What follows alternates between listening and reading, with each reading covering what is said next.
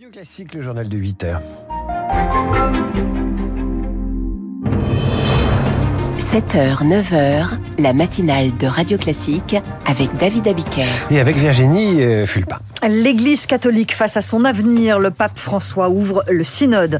Un monstre sacré du journalisme français, Emmanuel Macron salue la mémoire de Jean-Pierre Elkabach. Et puis débarrassez-moi de ces punaises de lit, les entreprises de désinfection ne savent plus où donner de la tête. Et après ce journal, le choix cinéma de Samuel Blumenfeld, il a vu Bernadette Chirac avec Catherine Deneuve dans le rôle titre.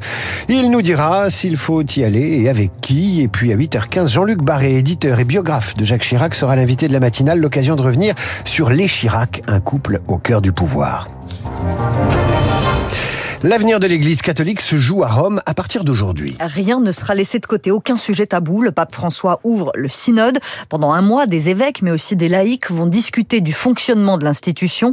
C'est la dernière occasion pour le souverain pontife d'imprimer sa marque réformatrice sur l'Église, Marc Tédé. Pour la première fois, des laïcs, dont des femmes, disposeront d'un droit de vote lors de ce synode, au même titre que les évêques. Une nouveauté, souligne Jacopo Scaramuzzi, spécialiste du Vatican pour le quotidien La Repubblica. Les ecclésiastiques n'aiment pas parler de démocratie, mais il y a un peu de la méthode démocratique qui rentre dans la vie de cette institution ancienne et plutôt conservatrice. Avec sa sagesse, l'Église catholique accepte un certain degré de démocratie. Les thèmes les plus plus sensibles seront débattus, l'ordination des hommes mariés, le rôle des femmes dans l'Église, l'accueil des divorcés, voire la bénédiction des unions homosexuelles, mais pas de révolution en perspective, nuance Christine Pedotti, directrice de la rédaction de témoignages chrétiens. Dans l'Église catholique, l'une des choses qu'on redoute le plus, c'est ce qu'on appelle le schisme, c'est la grande hantise des papes, ils sont là pour faire l'unité. C'est ça que va avoir le pape François dans les mains. Est-ce qu'il fait des avancées pour conserver des euh, catholiques euh, assez progressistes ou euh, est-ce qu'il ne fait rien pour ne pas froisser les plus conservateurs? Objectif faire bouger l'Église sans créer de fractures en privilégiant une réflexion de long terme. Une nouvelle Assemblée générale doit d'ailleurs se réunir dans un an. Un accident de bus de tourisme mortel hier soir à Venise. 21 personnes ont trouvé la mort, parmi eux un Français. Aux États-Unis, les républicains lavent leur linge sale en public. Le speaker de la Chambre des représentants évincé hier soir par son propre camp. Kevin McCarthy a été écarté parce que l'aile droite du parti lui reproche d'avoir négocié avec les démocrates pour éviter le shutdown.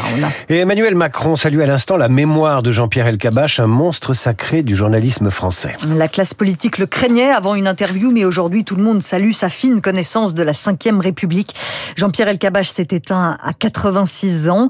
Euh, Catherine Nel a côtoyé tout au long de sa carrière à la télé à la radio, collègue du journalisme politique et admiratrice de son travail. C'est un choc parce que c'est un monde qui disparaît. Quelqu'un qui était à la fois un peu hors du commun parce que par sa passion du métier, puis par ses grandes capacités euh, de journaliste, d'intervieweur. Il y a ceux qui écrivent des livres d'histoire et lui, il a écrit l'histoire à travers ses grandes interviews qui étaient euh, absolument uniques. Il a une vie euh, intense, pleine, avec en suscitant des passions contraires. On n'avait pas des sentiments neutres pour lui. Les punaises de lit s'invitent à l'Assemblée nationale, pas sur les sièges, mais dans les discours. Elisabeth Borne va convoquer une réunion dans les prochains jours. Et pendant ce temps-là, les entreprises de désinfection sont débordées. Nina Droff a suivi Ahmed Hugo, le gérant de Stop Nuisible Paris. Dans ces bureaux parisiens, plus un seul salarié, tous sont en télétravail depuis la découverte d'un petit insecte rond et noir dans les sanitaires. C'était là, sur le rebord. Et euh, du coup, si je vous montre la photo. Ah bon, bon la photo, je vous le confirme, effectivement, c'est bien la punaise de lit. Armé de gants en plastique, Hugo Ahmed passe au peigne fin toutes les zones dites de repos de l'entreprise canapé, coussins, chaises de bureau. On va examiner les tissus, les coutures. Donc là, je cherche si peut-être je vois directement une punaise peut-être des excréments. Donc les excréments, c'est les petits points noirs que vous pouvez voir, c'est pas les œufs. Les œufs sont blancs. Pas de traces d'une nuisible, mais comme la présence de l'insecte est avérée, un traitement est nécessaire. On va poser un insecticide par pulvérisation dans chacune de ces pièces de repos et on va euh, effectuer une fumigation tout simplement parce qu'il y a énormément de cachettes potentielles. Les interventions comme celle-ci sont devenues le quotidien d'Hugo. Les appels pour des infestations de punaises de lit pleuvent ces dernières semaines. Un bon deux tiers de nos appels, c'est de la punaise de lit, donc ce qui est quand même assez énorme parce que voilà, on traite euh, tous les autres nuisibles. On remarque remarque une hausse des taux d'infestation. Il y en a plus qu'auparavant. Et certainement dû euh, déjà aux températures qui sont de plus en plus clémentes. Ça aide, ça aide le nuisible à proliférer. Et euh, aux, aux, flux vacanciers qui sont de plus en plus importants. Donc. La psychose ambiante joue également un rôle. Selon le gérant, 15% des clients qui le sollicitent n'ont pas de réelle infestation chez eux. Et puis le RC Lens en poil à gratter de la Ligue des Champions. Les Lensois ont battu Arsenal 2 buts à 1 hier Poil, soir. un poil à gratter parce que les punaises. Voilà. Vous l'avez fait exprès. Ah ouais. Allez, à demain Virginie pour, pour d'autres informations. Madame Chirac, euh, comme Claude ne m'a pas donné de budget pour commander un vrai sondage d'opinion, je me suis permis d'en réaliser un moi-même sur le personnel de l'Élysée. Alors, euh, ne vous inquiétez pas, je dois vous prévenir, euh, les résultats ne sont pas bons. Les gens vous trouvent ringarde, austère, acariâtre, à égalité avec revêche. Oui, bon, ça va, j'ai compris. Bonjour Samuel Blumenfeld. Bonjour David. Bernadette sort en salle aujourd'hui. Le film raconte l'émancipation politique de Madame Chirac pendant les mandats présidentiels de Jacques Chirac. Un film de Léa Doménac avec Catherine Deneuve dans le rôle de Bernadette, Michel Villermoz dans celui de Jacques Chirac et Denis Podalides dans celui de son conseiller Bernard Niquet. Que raconte ce film? Ah bah nous allons parler d'un autre poil à gratter, puisqu'en l'occurrence, euh, puisque nous vivons une époque où la femme autrefois invisibilisée à l'écran, ou du moins soi-disant invisible à l'écran, euh, doit désormais apparaître en toute majesté. Euh, nous abordons dé désormais un autre sous-genre du cinéma où c'est désormais la première dame du pouvoir, en l'occurrence première dame de France, qui apparaît comme ça désormais en pleine lumière. Nous avons connu euh, Jackie de Pablo Larraine avec Nathalie Portman sur Jackie Kennedy récemment. Nous avons eu droit à Jeanne Dubarry justement de Maïwen, où encore une fois c'était une femme qui vivait dans l'ombre du roi Louis XV et désormais c'est Bernadette Chirac.